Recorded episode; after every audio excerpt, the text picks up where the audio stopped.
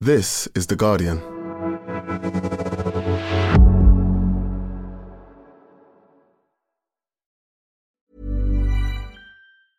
Finding your perfect home was hard, but thanks to Burrow, furnishing it has never been easier.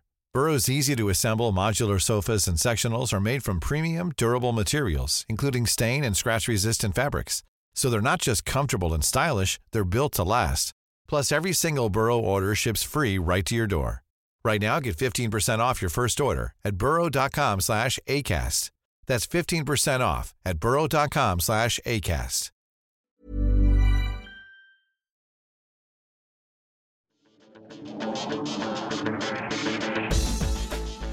Hello and welcome to the Guardian Football Weekly. Today, a panel of Galacticos in Wilson, Auclair, and Glendenning talk you through the Champions League draw, PSG, Bayern, and Liverpool, Real Madrid, the standout ties, and a bonus Barcelona, Manchester United in the Europa League. Meanwhile, who can afford Liverpool? Could they find a nice billionaire? Do they exist? We'll find out if Barry has an opinion on whether the new Southampton boss, Nathan Jones, is good or not. There's some World Cup squads to take a little look at, and there's a whole lot of off the pitch stuff to get into. FIFA send a nice message saying, Isn't it time we just forgot about people dying and gay rights and just watch some football because it brings people together? There's some authentic protests from German fans, some less than authentic protests from Big Beer, and we'll update you on the case of Abdullah Ibais, who Amnesty say is serving a three year prison sentence following an unfair trial in Qatar. All that, plus is the fittest 38 year old in the world, a fan of the pod, your questions, and that's today's Guardian Football Weekly.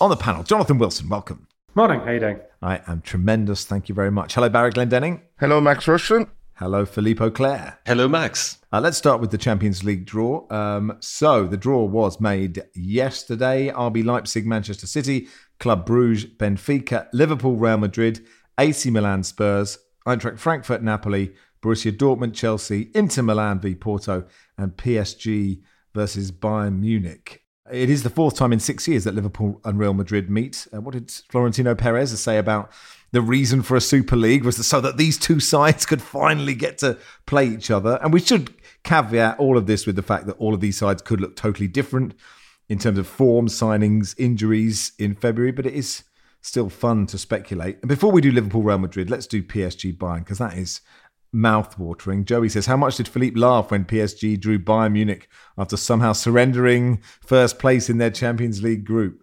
yeah, I'm still laughing. You can hear. um, what do you make of it, Philly? I mean, it's it's it's terrible for both of them, isn't it? Really? I suppose so. Um, I would say I, I was reading with um, uh, interest, great interest, the preview that Jonathan has already done for the uh, for the real paper this morning, uh, and in which he he puts Bayern, if I'm not mistaken, Jonathan as favourite to go through. I, I, would actually think that PSG have got a, a very decent chance this time, and uh, and as we've said, they're in danger of becoming a, a truly good side. The one problem they had uh, was the risk of implosion in the squad after everything that happened with Kylian Mbappe. The rumors, which were actually more than rumors, of uh, a disquiet in the dressing room. Uh, obviously, we'll have to see how Neymar reacts to the loss of his favorite politician in Brazil, but uh, he might have forgotten all about it a bit later on uh, next year. But apart from that, they look far more balanced. Uh, they seem to have solved most of these problems. The situation on Mbappe, the three four, uh, are working absolutely beautifully um, in front. Leo Messi, I wouldn't say he's back to his best, but uh, he's certainly um, absolutely stupendous at the moment. Uh, found his mojo again. Uh, Neymar is probably playing his best season for PSG. Mbappe has been blowing hot, blowing hot and cold, but is coming back as well. They look far more settled in midfield. Uh, they've got better fullbacks, which was a huge problem for them uh, for a long time. And now with Nuno Mendes and uh, Hakimi, well, you know, they've got what it takes. Uh, they look very strong, absolutely um, throughout. And um, I also believe that they've got the right manager to prepare them for that for that tie. To me, it's very strange to say that, but as a team, if not as a club, they seem to me more settled than Bayern Munich, which is one of the reasons why I can imagine them actually going going through that um, that particular round of 16 tie, um, which of course fills me with delight. I mean, all of that's true. Wilson, um, the, the PSG look way better than than they have done, well, ever probably. However, uh, and, also I, I've, I've got doubts about this Bayern, not just because they've uh, had a by their standards, a pretty iffy start to the Bundesliga season. Yeah, the, the, the four draws, a defeat at Augsburg. Uh, Nagelsmann in big European ties does not have a good record. So there's all kinds of question marks about them. But PSG remain PSG until the moment at which they're a different PSG. And maybe this is the moment when that happens. But I, I watched the game against Juve and I watched the home game against Benfica. And in both of them, they had periods when they played brilliantly. And then they just sort of switched off for half an hour for no reason. And that's what did them at the end. You know, that draw against Benfica, which happened to be this, I think, the day after the Mbappe rumours or Mbappe reports had come out. They, they let slip a position that, that they should never have let slip. And that, that, that remains sort of hard widened at the club. I also think you look at that forward line, and you know, Messi is playing brilliantly, and Neymar is playing brilliantly, but none of the three of them really do any work. And can you do that against a really top side? Also, in terms of World Cup hangovers, I think almost whatever happens with Argentina, Messi will have a hangover. If they win it, his his his career's done. It's finished. It's over. He's he's he's he's he's completed the final quest. If they lose, he's going to be devastated. Uh, Neymar, n- not quite to the same extent, but it's not dissimilar. That he is the key to that Brazil. And if Brazil win, well, maybe spends a month partying. If they don't win, maybe spends a month sulking. Mbappe, you know, is prone to sulk if somebody looks at him funny at breakfast. Can you can you win a Champions League? Can you even win a big Champions League tie against a team like Bayern with sulky players that don't work? I'm skeptical. Hang on, I'm trying to think. What's the worst? What's the worst situation then? Is it Brazil win? Brazil beat Argentina in the final, and France are knocked out on penalties in the semi-final. Then you've got a partying Neymar and a sulking Messi and Mbappe. Is that the absolute sort of? That's the worst case scenario. But and they've all played the whole tournament as well, so they're all knackered as well. I mean, I would say Barry, for it to be really PSG, they would have to knock Bayern out and then go out in the next round to you know Benfica or or Porto or something. Yeah, uh, look, I I literally have nothing to add to what the lads have said. That that was they've pretty much covered all the bases. I think they probably will go through, but I still think they'll find some way to to not win the Champions League. I really hope that's the case. I mean, I genuinely feel sorry for Bayern here. Like they've all the iffy domestic form, but they've just won six out of six in the group, including beating Inter Yeah. and Barca twice. And what's your reward? Just play the club who spent more money than any other club in the history of football. Um, go on then, Barrett. Well, I'll, I'll, I'll let you go first on Liverpool, Real Madrid, and because otherwise there's a danger that you could just do that answer every time, couldn't you? No, I, I was listening to the two lads and just mentally tick, tick, tick. Or any point I wanted to make, they've they've completely covered them. Uh, even to the the Neymar going on the piss for six weeks or whatever. if if Brazil win the World Cup, um, Real Madrid, Liverpool. I mean, Li- Liverpool have been playing well in the Champions League this season, and their Champions League form has been completely removed to their domestic form, and I'm I'm not quite sure how they're managing to sort of switch it on in the Champions League and but not at, on on the domestic front. I, I think this is a coin toss basically. Uh, Liverpool going to have to beat them at some point, aren't they? Uh, they've lost the last two in the last two years, but yeah, I, I, I do think it's a, a coin toss. I, I would be inclined towards Liverpool, I have to say. Really, I'm, I'm, I don't. I'm inclined towards Real Madrid, but I guess it's you know once again, who knows exactly what Liverpool will be like in a- in a couple of months. Wilson, thoughts? Well, a, I, I think I think this has been a great draw for football, and by that I mean football as the slightly cantankerous, mischievous old man who, despite all the crap that gets thrown at him every day and all the the deluge of money, still finds a way every now and again just to tweak the nose of the people whose noses deserve tweaking. So for Perez to say last month, oh, it's a disgrace that Real Madrid and Liverpool have only met nine times. And then football's go, all right, well, here's a tenth. And, you, and by the way, uh, and, and yeah, Liverpool, uh, uh, you know, they're out of the title race. So this is their chance to, yeah, this is the tournament they should be focusing on.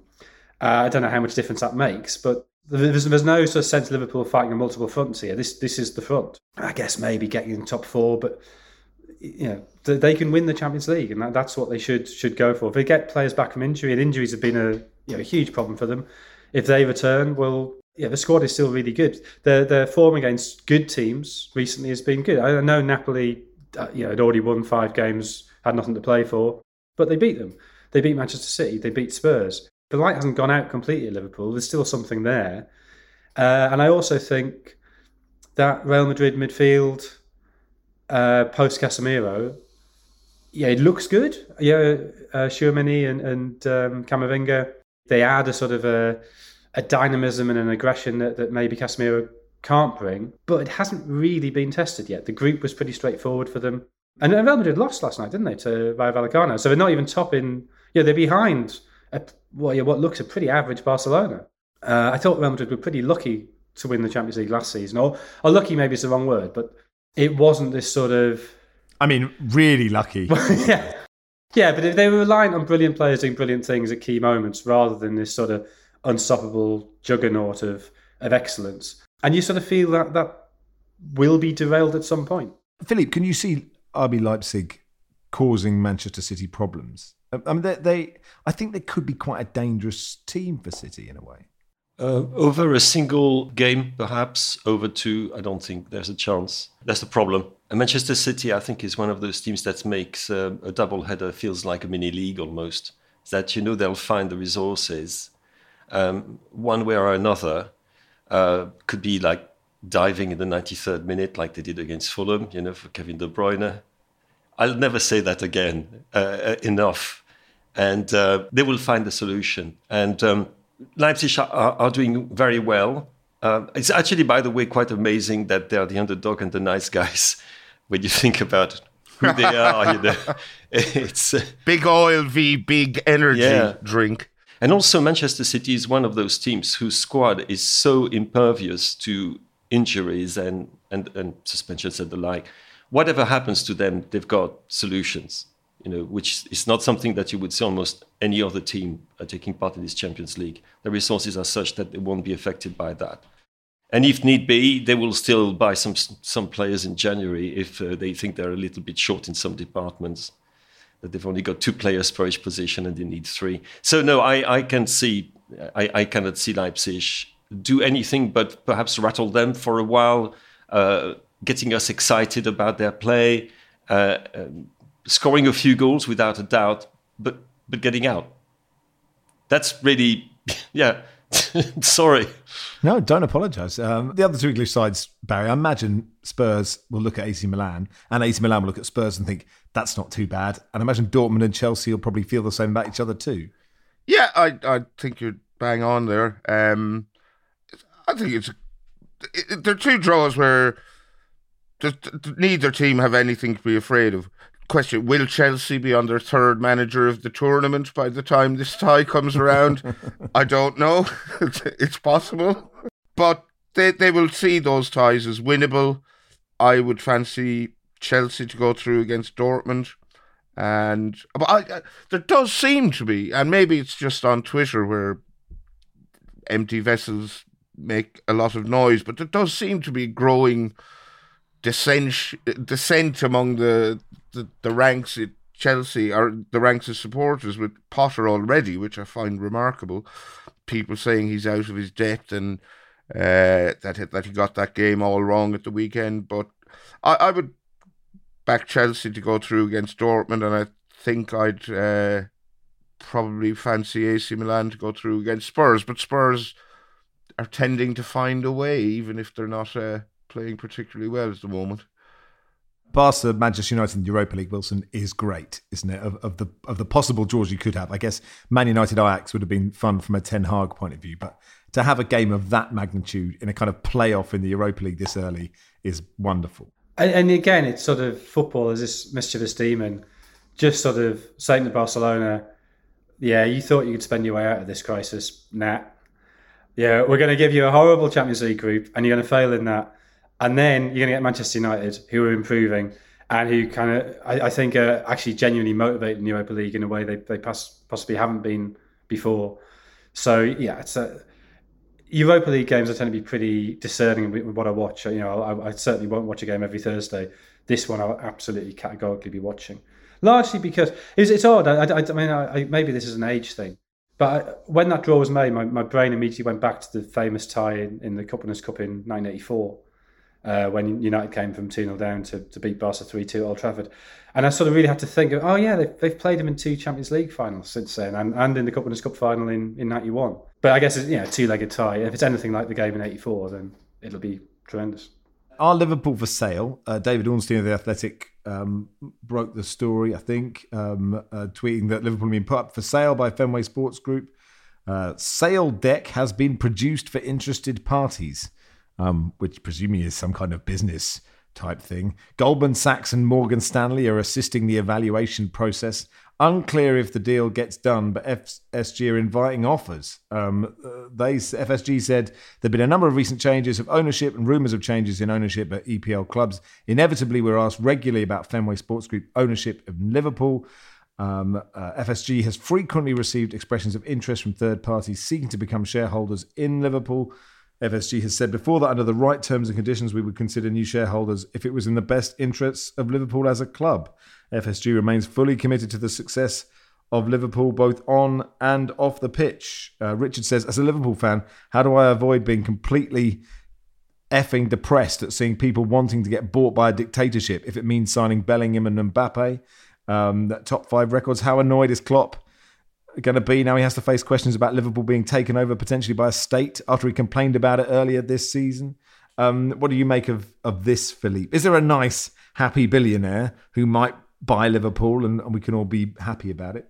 No, but there are probably uh, about a dozen uh, American investment funds who have already uh, manifested an interest of some kind. Um, the thing uh, is, is it going to be a sale or is it going to be um, the sale actually of part of the capital is not absolutely clear. That's the first thing. The second thing, you've got to say that from uh, FSG's uh, point of view, I think they bought the club for 300 million pounds. They've they have invested quite a bit of their own money. But if you look at the market value of a Liverpool, if you think that Chelsea was sold for 2.5 billion, plus of course the money that they had uh, earmarked for development of the stadium and so forth, you're looking at uh, obviously a sale price which is much higher than that you know, certainly over 3 billion. And you think if you're a businessman, which is what JW Henry is, and you look at um, how you can grow Liverpool beyond what it is now, you think, well, because the Super League, in which they were very much involved, has gone through the window, uh, because their idea as well of uh, reshaping the Premier League, you will remember that, with su- supposedly to help uh, the lower rungs of the pyramid, and that went through as well and you know they probably can't see ways at the moment to increase the profitability of the club over the medium and long term beyond what they've already achieved. So it makes complete sense for them to try and make ROI, return on investment, knowing that at the moment, um, American investments, investment funds are basically knocking at the door of every club, small, average, or big, in Europe to try and, and get in the game. So it makes, I mean, that's not exactly uh, something that makes you fall in love with the game, but there's nothing there that I find particularly shocking because I don't know exactly what Liverpool fans were expecting from their owners. Did they genuinely think they came into the club because the J.W. Henry had a picture of Kevin Keegan in his boyhood bedroom? Of course not. So it makes sense from their point of view, I have to say. And um, in terms of where the game, where the club goes, um, it might not be a catastrophe. And as to another um, state coming in, I have to say that the cupboard is probably bare this, at, at, this moment. Uh, the one perhaps that you could see is Bahrain. Uh, there have been uh, rumors of the Bahrainis trying to get into uh, Italian football in particular. So it's possible that they might be interested by a club like Liverpool. I'm not too sure that the fans would be too happy about that, and I'm not sure that the fan reaction would be the same that uh, we've had in Newcastle. Um, so the likelihood is yes, you would have an American investment fund, another one, uh, just getting in the game and um, trying to uh, yeah, trying to to buy and, and to grow Liverpool in a different fashion. I I I'd just like to to see. I think Elon Musk buy it. He's clearly bored. He has the money. So he could buy Liverpool, sack all the staff, all the players, and you know, turn them into a basketball team or something. Just wouldn't he sack all the players and invite them back? I'm very confused. I'm trying to keep up, and I'm confused, and I don't know whether I'm meant to leave and go to Mastodon. I mean, I, I mean, I don't even. I've, I've, yet to log into Mastodon. I, I, can't. I don't need another social media site. Can't I just let this die in front of me and then not join another one? The first time I heard about that, I thought people were talking about Monty Don, and. Uh, Which is a better name, by the way, than Mastodon. I think Monty. I, I, let's face it. If Monty Don ran a massive social media, it would be quite pleasant, wouldn't it? It would be a nice. It would be a nice place. Um, you can only imagine. Um, all right, that'll do for part one. Part two. Uh, we'll begin by talking about the sacking of Ralph Hasenhüttl, which obviously happened a minute after we stopped recording yesterday. Finding your perfect home was hard, but thanks to Burrow, furnishing it has never been easier. Burrow's easy to assemble modular sofas and sectionals are made from premium, durable materials, including stain and scratch resistant fabrics. So they're not just comfortable and stylish, they're built to last.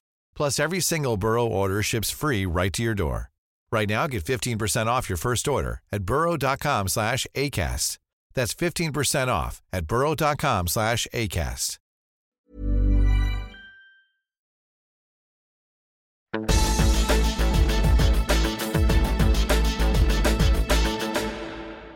to part two of the Guardian Football Weekly. A few tickets still to go for the live show next Thursday evening uh, at Earth in Hackney. Me, Barry, uh, Lars, Ellis James, uh, hopefully some cameos from people I might be looking at right now. We shall see. Head to theguardian.com slash Guardian Live if you'd like to come. Streaming it around the world as well. So uh, wherever you are, watch us, please. Um, so look, Ralph Hasenhüttl was sacked. We didn't need to do an emergency pod, Barry, because we basically presumed he had been sacked or was about to be.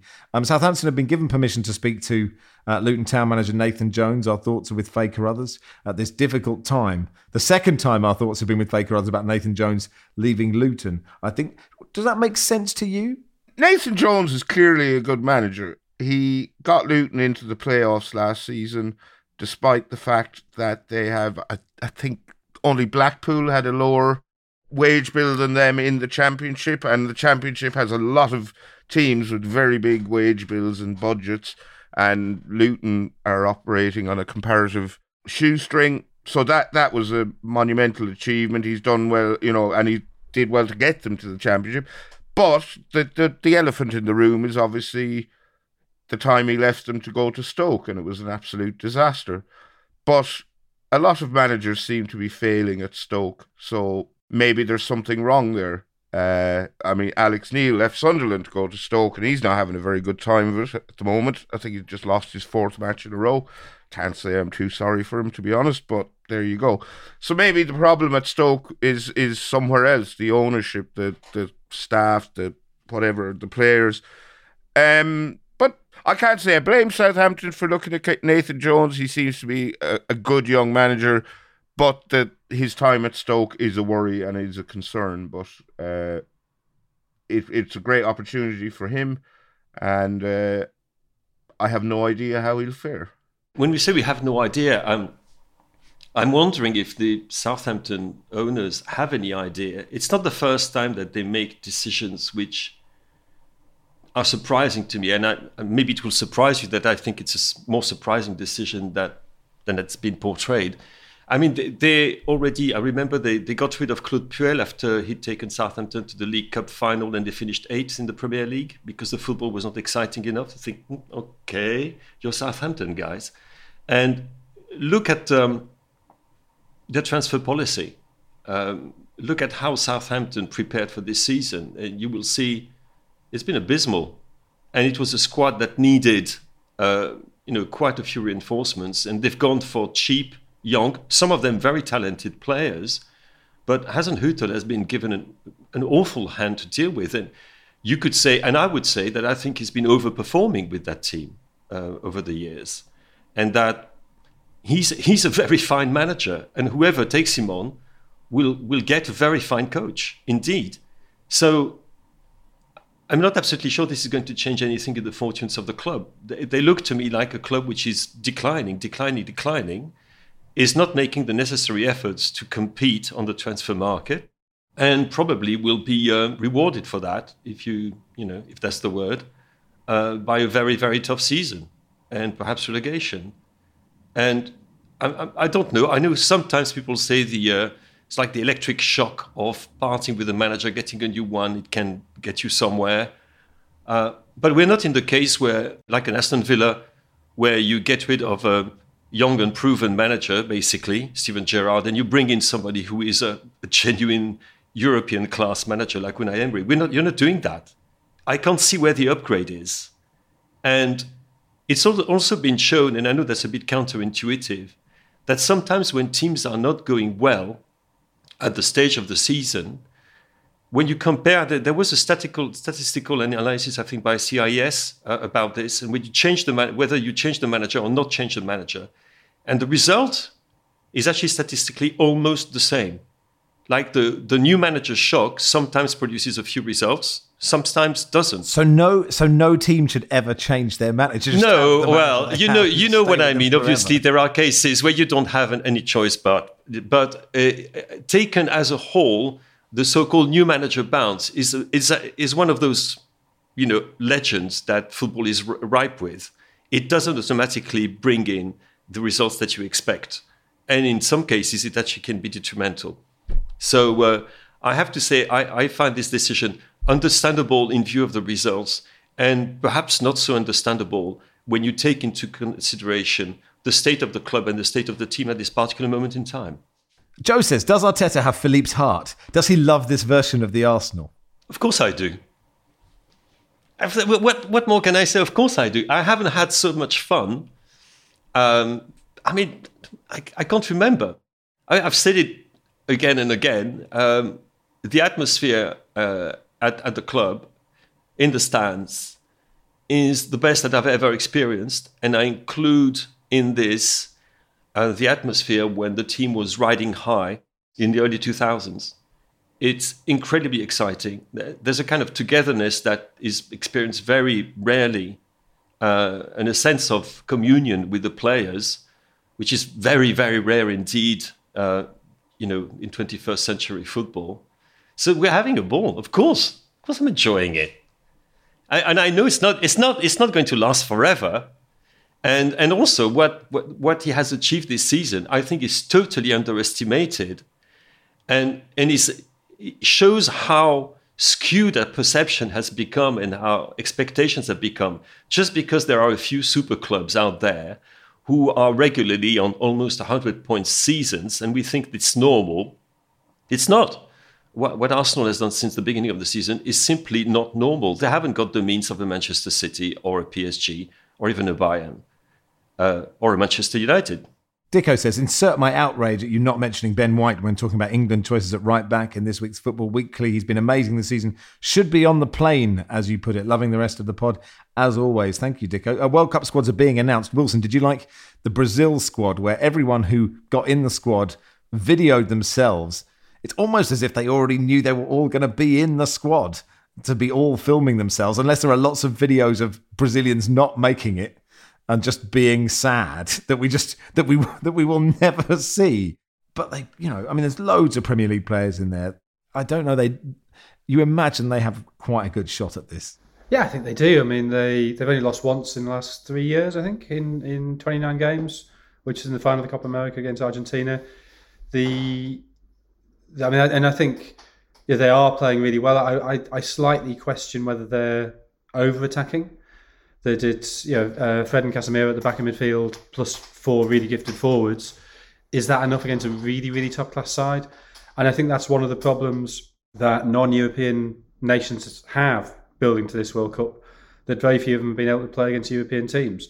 So Brazil, since they lost to Belgium at the last World Cup, uh, have only played, I think, the Czech Republic. So they just haven't been tested. Argentina, similarly, Argentina on this 35 game unbeaten run, so they're two off the, the all time record. Um, but they've only played three European teams in that, one of them Estonia. Brazil and Argentina both look really good going into this World Cup, but there is that, that, that question mark there. At least Argentina played the finalissima against Italy last summer and won 3 0 and looked very impressive. But yeah, Brazil Brazil clearly are one of the favourites. They've got no no Bobby Firmino, so maybe his video was there. It's almost like you've made it to judges' houses. You imagine Alex Telles hugging Louis Walsh and then diving in a swimming pool when finding out he's in the squad. Dani Alves has been picked, which has surprised a few. Um, uh, because it's almost as if he's been picked just for bants. So he's the, you know, the, for Chile, he's the Conor Coady. um, cases. Seemingly, Brazil have selected as a chief cheerleader for their World Cup squad. Do you think every team should dedicate one place in the 26 and identify them as to provide as such to provide bants? If so, who would make the key squads? Evra for France, Parla for England. Well, I, th- I think there's uh, in the Welsh squad. I think Chris Gunter's might not get picked, and people are saying you got to take Chris Gunter, even if it's just for bants. You got to take Chris Gunter because he's you know, so many caps. He's been such a loyal servant to Wales, and it would just be absolutely crushingly cruel to leave him out. I I think you can't underestimate the importance of having people who are good lads to have around the place because being cloistered in a hotel at a tournament, I imagine, is quite boring. But you have to also be careful that it's not a, a sort of James Haskell Archbishop of Banterbury England rugby type who's going to be setting fire to your clothes or jumping out of wardrobes and scaring you and you know uh, vomiting in your taking your entire taking your entire bedroom and then putting it outside exactly as it's made up. You can't see Chris Gunter can't see Chris Gunter doing that. Uh, the French squad, I mean, that's a, that's always been known for its for its you know happy bants and all those kind of things. What are you What are you expecting? That's announced on Wednesday, Philippe. It's announced Wednesday uh, at seven o'clock on on national news by Didier Deschamps. Um, the one thing, and I know this sounds really odd. Apparently, Deschamps hasn't made his mind up as to how many people, many players he wanted to take with him. I, I'm not inventing this. Um, and one of the reasons for that is that he says we can only travel uh, to Qatar with players who are fit.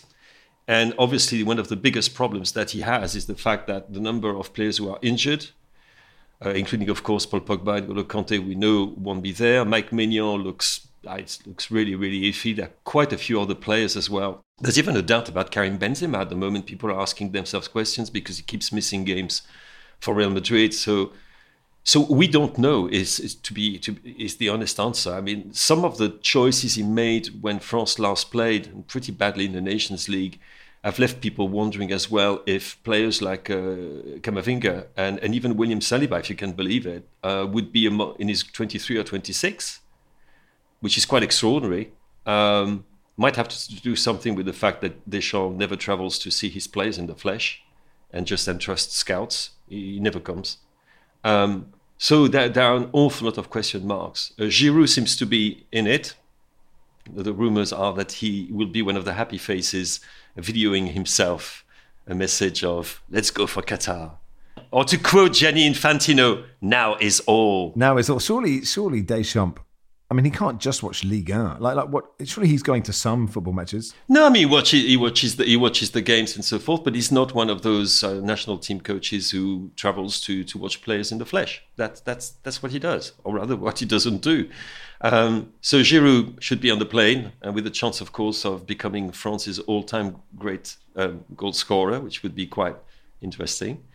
Um, but no, there are loads of areas of doubt because he's uh, he's keeping his cards very close to his chest, and the reason for that is is because of the physical, the pitiful physical condition of many of his star players.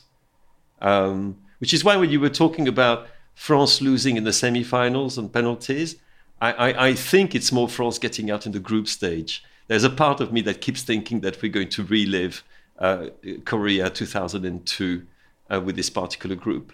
Um, the number of players who are just not fit is, is just phenomenal.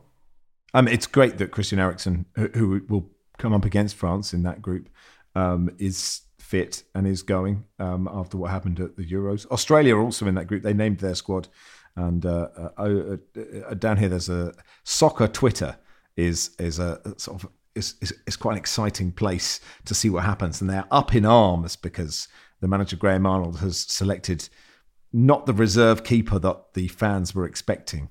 I'm not sure if that's what's going to make the difference. Is my necessarily my thought to Australia. But anyway, uh, those who uh, uh, uh, will take that flippant remark and, and run with it because it's been a huge scandal in Australia today. Uh, anyway, that'll do for uh, part two. Um, uh, Havard Melnes from Josimar will join us in just a second and we'll talk about the case of Abdullah Ibais.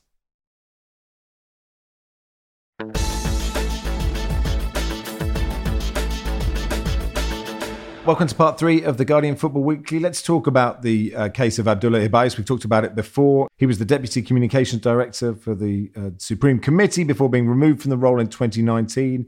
He was sentenced to five years on fraud charges. Human Rights Watch and Fair Square say they believe his confession was coerced and that he's been singled out because of his support for migrant workers in Qatar. Uh, Havard Melnes from our friends at Josimar joins us now. Havard, lovely to see you. How are you? Thanks, uh, I'm fine, and thanks for having me.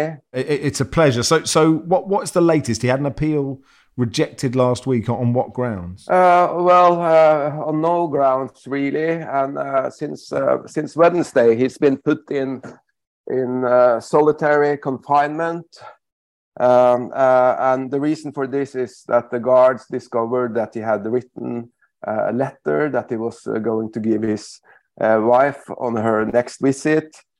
And also now is that uh, um, he can only be given one phone call every uh, 10 days.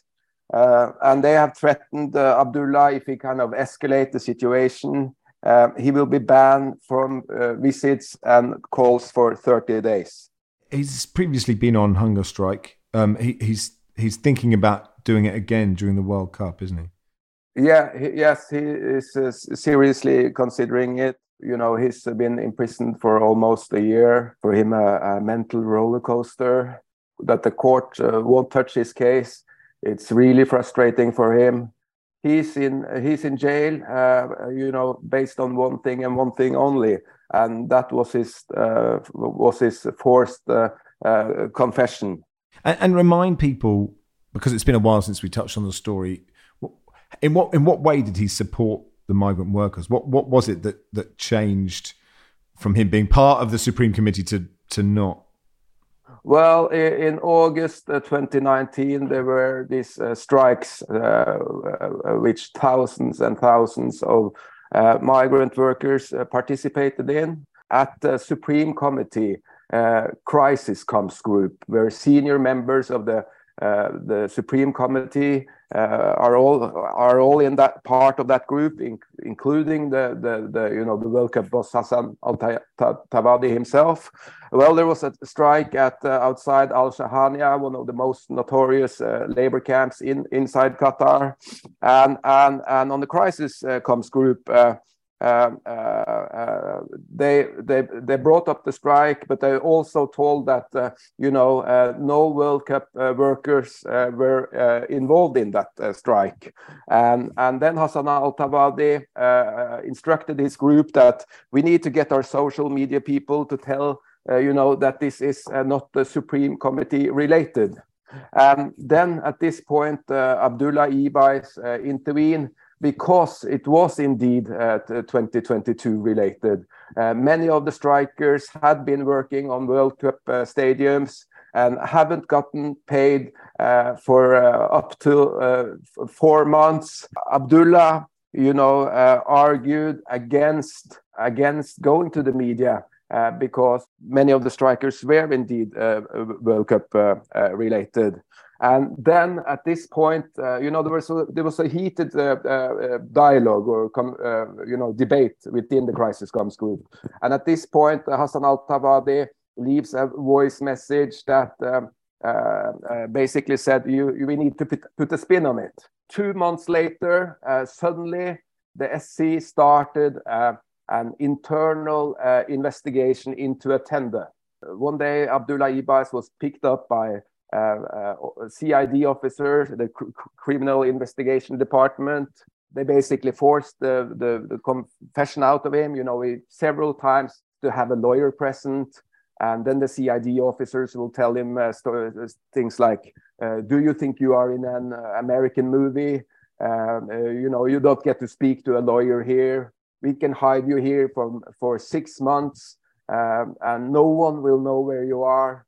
Um, and Abdullah, a married man, a father of two small boys, got really, really scared at this point and uh, you know finally signed the, the confession. Philippe, it might sound like a really obvious question, but why is this case so important, or what does this case tell us? First of all, um, it's a direct implication of the Supreme Committee, so you cannot say that it's not World Cup related. So it's perfectly legitimate for us to talk about it as a football subject here.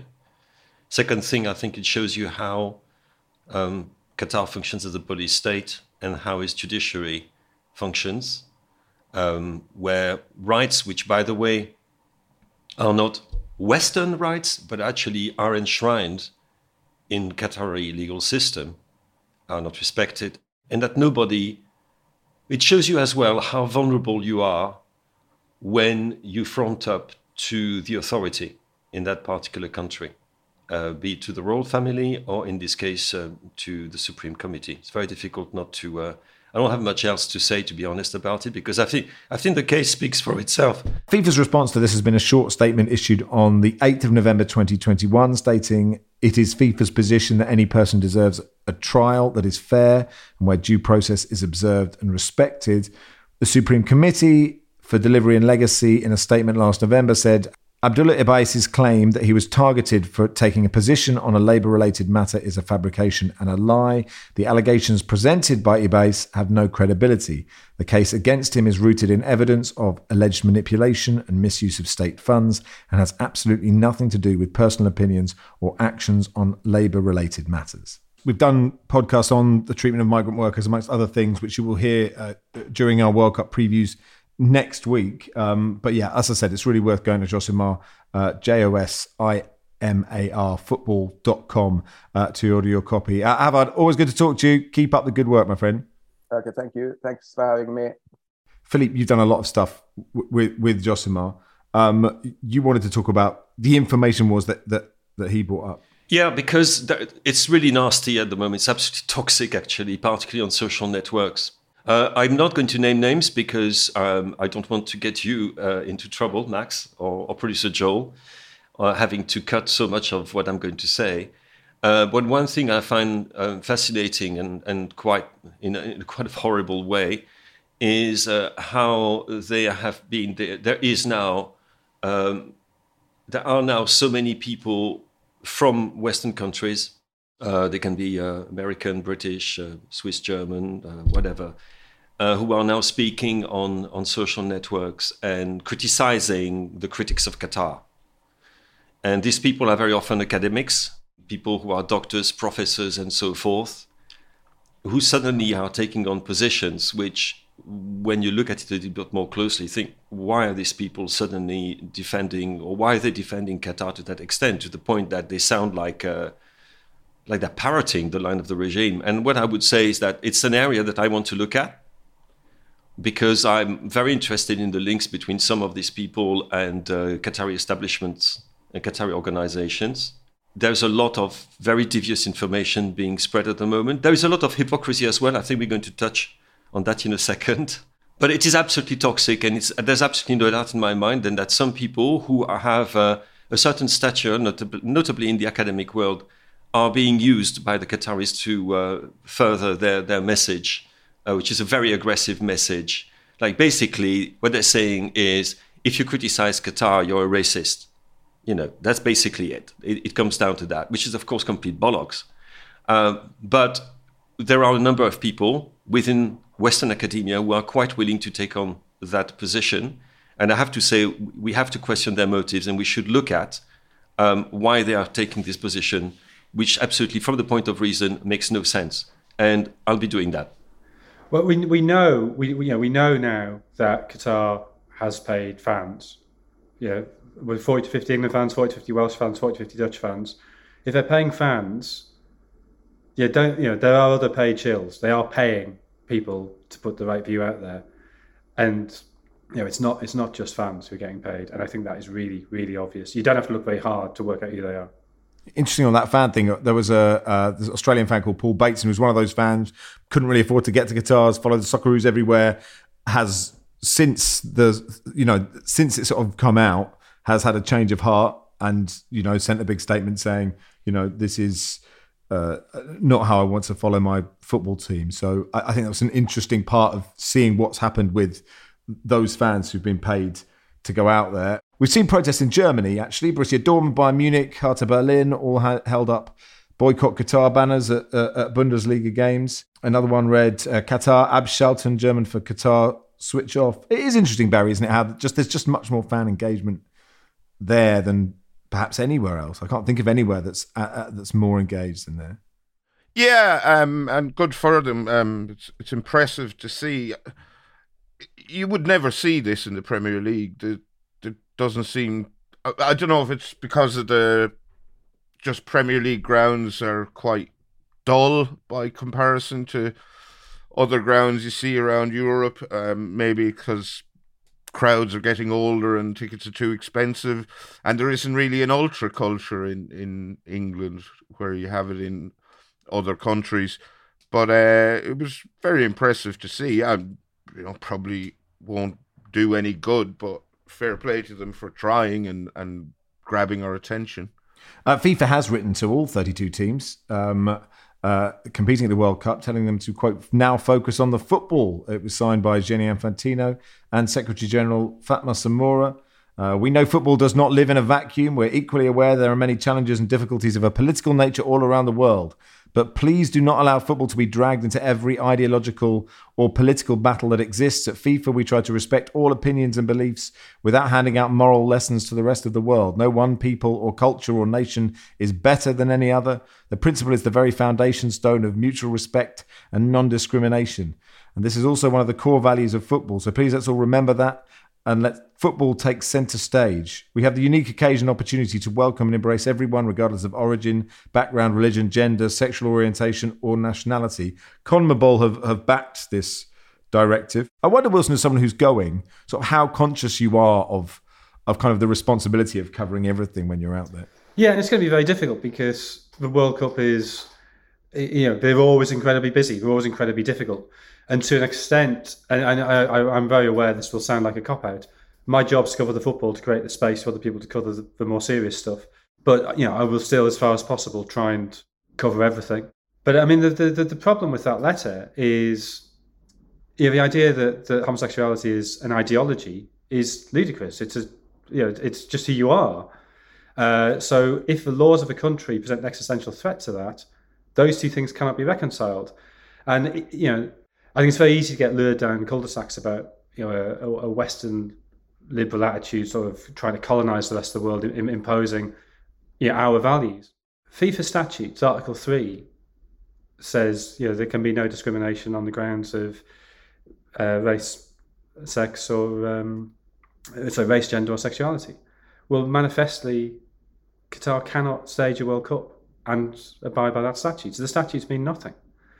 And that's the statute that's been voted on by the entire FIFA Congress.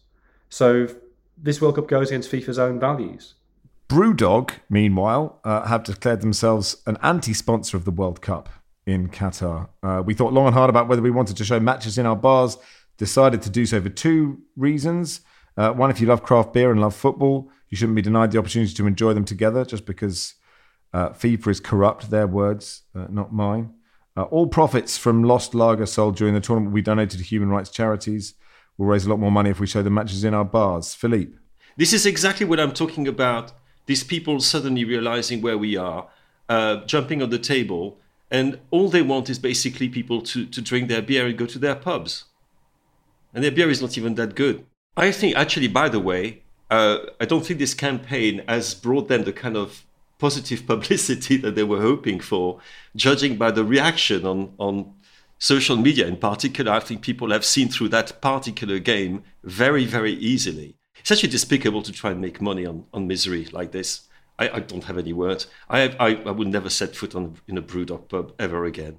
Um, look, we, just to say, look, obviously there's a lot to talk about with Qatar, um, and we've touched on a lot of it in quite a short period of time. But we have recorded specials uh, which you will hear next week. On on quite the gear change, Tim says, does Barry know he's followed by the fastest 38 year old in the world, Eliud Kipchoge? Maybe he's a listener. Can the pod wish him a happy birthday and congratulate him on his achievement? Um, uh, so, yes, happy birthday to Mr. Kipchoge. Uh, who is a big Barry Glendenning fan, presumably not following you for middle distance training tips. I hope not. My suspicion.